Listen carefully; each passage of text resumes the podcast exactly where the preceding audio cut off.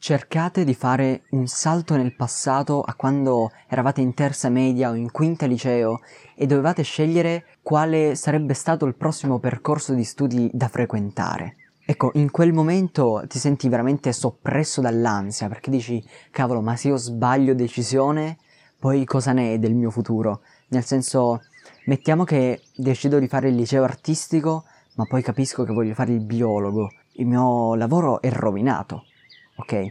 Ecco, io ho 17 anni, tra poco dovrò scegliere un'università e ogni giorno questi pensieri passano alla mia mente e mi trapanano il cervello, perché paradossalmente ci sono così tante, eh, così tante facoltà da non riuscire a capire quale fa per me, quale potrebbe rendermi felice, quale lavoro appena tornato a casa eh, o al pub con gli amici mi faccia dire wow che figo, sono felice, non rimpiango la mia scelta. Ok, forse sono un attimino troppo lungimirante, però cercando una risposta ho trovato un libro, Diventa chi sei. Adesso la scrittrice è veramente impossibile da ricordare, noi la chiameremo semplicemente Emily, ed è un manuale per la gente con più hobby che però non sa se approfondirne qualcuno, non sa se eh, si potrebbe stancare di un lavoro, di una professione.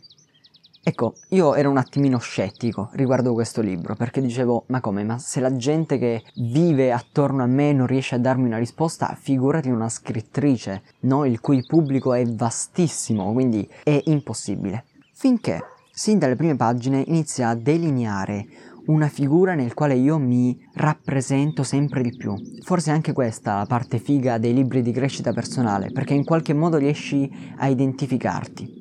Ecco, Emily descrive i multipotenziali, ovvero le persone con più interessi che non si vogliono specializzare in nessuno di questi e sono dei continui esploratori. Tutto ciò che è nuovo è figo. E mentre leggevo queste pagine io lanciavo uno sguardo alla mia chitarra o al mio pianoforte, che ho comprato a distanza di un mese credendo di riuscire a um, impararli da autodidatta, insieme per giunta. E poi Vabbè, se volete vi posso fare due accordi, però al Do maggiore non ci sono mai arrivato. Perdonatemi, mi fanno male le dita. Questo tipo di approccio Emily lo definisce come simultaneo, ovvero la gente che vuole fare più cose nello stesso tempo. Ma c'è anche il contrapposto, i sequenziali, ovvero la gente che, non lo so, segue un hobby per 5 anni, 6, poi si stanca e lo cambia. Credo che tutti siamo in parte simultanei e in parte sequenziali, dipende dall'ambito forse, perché se il mio rapporto con la musica è più simultaneo, con i libri ad esempio è sequenziale, se non riesco a finire un libro proprio non ce la faccio, mi blocco mentalmente dall'idea di iniziarne un altro. O anche come generi, ok, per otto anni consecutivi ho letto solo narrativa e adesso mostrami un libro di Harry Potter e te lo rigetto, da quando un anno fa ho iniziato a leggere questi libri di crescita personale. Io sono sicuro, scommetterei che mentre sto parlando anche voi in parte vi riconoscete in questi due atteggiamenti.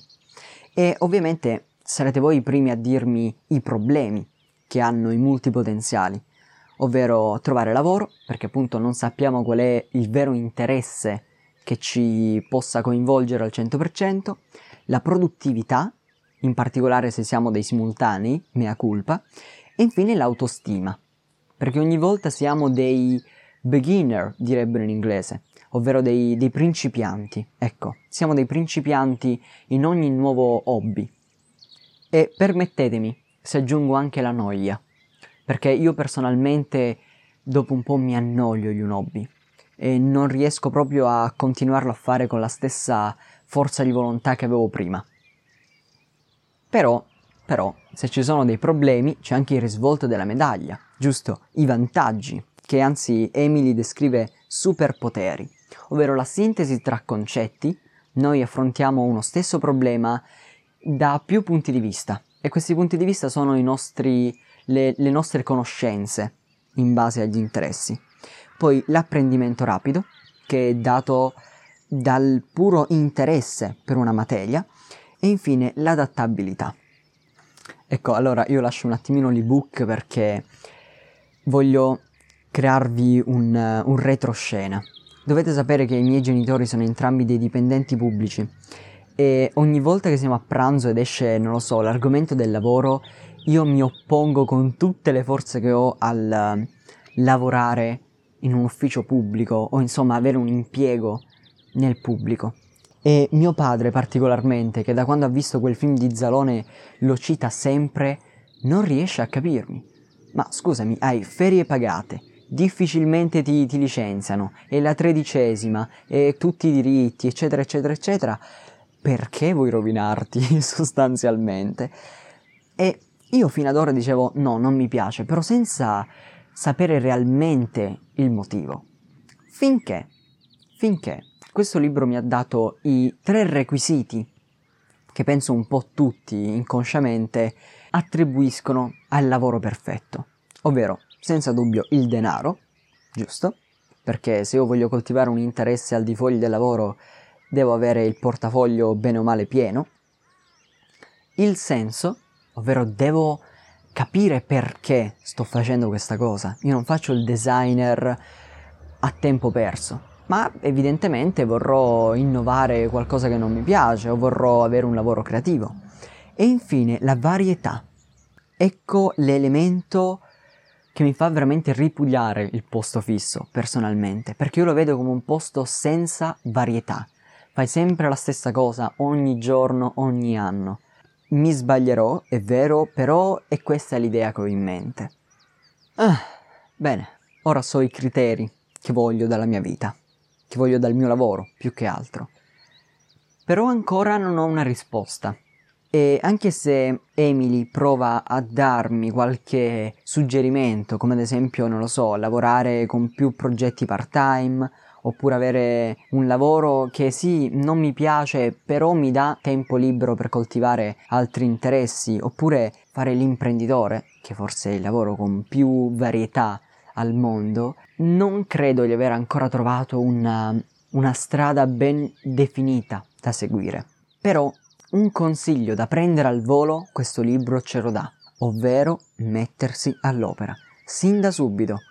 Io per quanto riguarda le opere creative, tra molte virgolette, perdonatemi il termine, sono veramente tanto puntiglioso un lavoro deve essere perfetto, se no non mi piace. Soltanto che così rimandi, rimandi, rimandi e non fai nulla. E quindi ecco perché questo podcast a cui ho pensato ieri mentre leggevo appunto questo libro, ho detto niente, lo devo fare. Non avrò tutte le competenze, non avrò un registratore stupendo, però mi devo buttare. Adesso da qualche parte il Giorgio perfezionista starà cercando di affogare, però Ecco, buttarsi. Buttarsi, forse è quella la soluzione per molti progetti per la quale siamo dubbiosi, siamo titubanti. Ok pianificare, poco però. Poi vai e vedi che succede. Infine, non voglio mm, spoilerarvi troppo di questo libro, nel caso vogliate comprarlo. Troverete il link da qualche parte, non lo so adesso. Però un ultimo accenno è doveroso farlo ovvero quando abbiamo quei momenti di tristezza, che può essere o perché stiamo lasciando un hobby che abbiamo frequentato per troppo tempo, oppure perché siamo i primi in un ambito e diciamo ma io non potrò mai raggiungere lo stesso livello di, non lo so, un ragazzo che fa quel, um, quel compito, quel lavoro da una vita. E in particolare se io cambio lavoro spesso in ambiti totalmente differenti, quello che è tra l'altro un consiglio di, del libro, mi posso sentire inadeguato, posso essere assalito dalla sindrome dell'impostore. Ok, sono stato assunto, ma è per puro culo, insomma. Io non dovrei essere qui, prima o poi si accorgeranno che non c'entro nulla. Il mio piccolo consiglio è rilassati, prendila alla leggera. Questa è una filosofia di vita che uso troppo spesso e a volte mi danneggia, è vero, non fregarsene troppo e lasciarsi guidare dalle onde del mare, guarda un po' che metafora, è la cosa migliore.